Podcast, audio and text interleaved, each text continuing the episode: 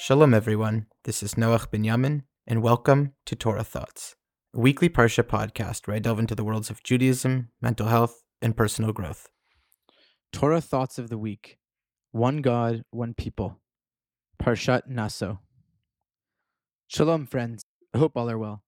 Two years ago, I wrote this short piece in light of the murder of George Floyd. May his memory be for a blessing.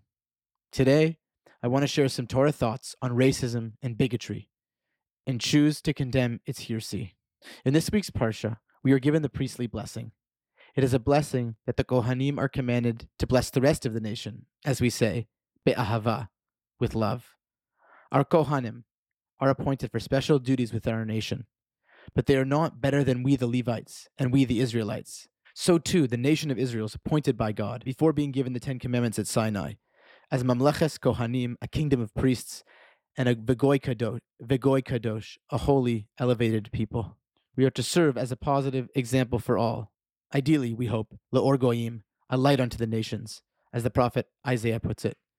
Every morning before putting on tefillin, we quote the words of Hosea the prophet, who reminds us that we are betrothed to God in tzedek, righteousness, mishpat, justice, chesed, loving kindness, and rachamim, compassion.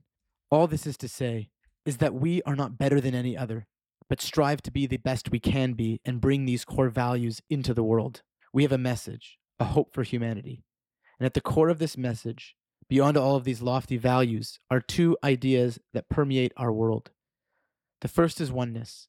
We believe in one God, one source, who gave birth to Adam, one human being, whom we all descend from Adam.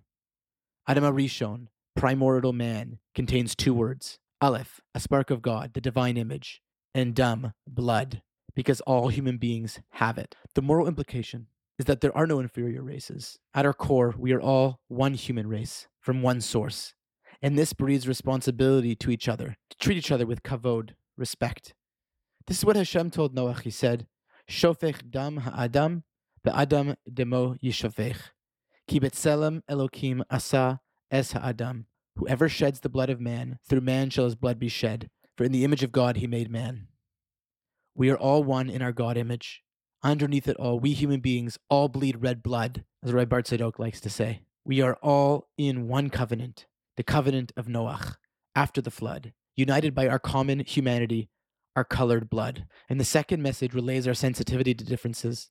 Rabbi Sacks says, quote, The Jewish sages noted that on only one occasion does the Hebrew Bible command us to love our neighbor, but in 37 places it commands us to love the stranger. Human nature sees in groups and out groups. And the Torah wants us to be extra sensitive to this, that we must actively strive to find not just tolerance, but love, not fear, but faith in others who are different. And with this awareness of one source and our sensitivity to those different than us, to quote Rabbi Sacks, be true to our faith and a blessing to others regardless of their faith.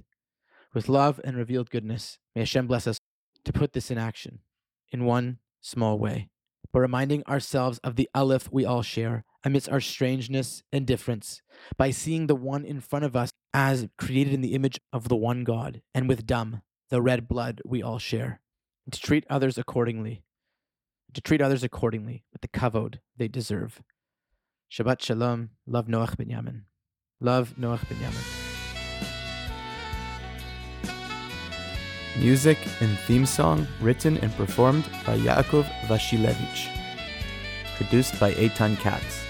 To hear the full song, please click on the link in the description.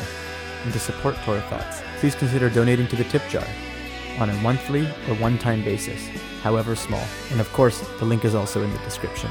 Please give us a five-star review wherever you get your podcasts.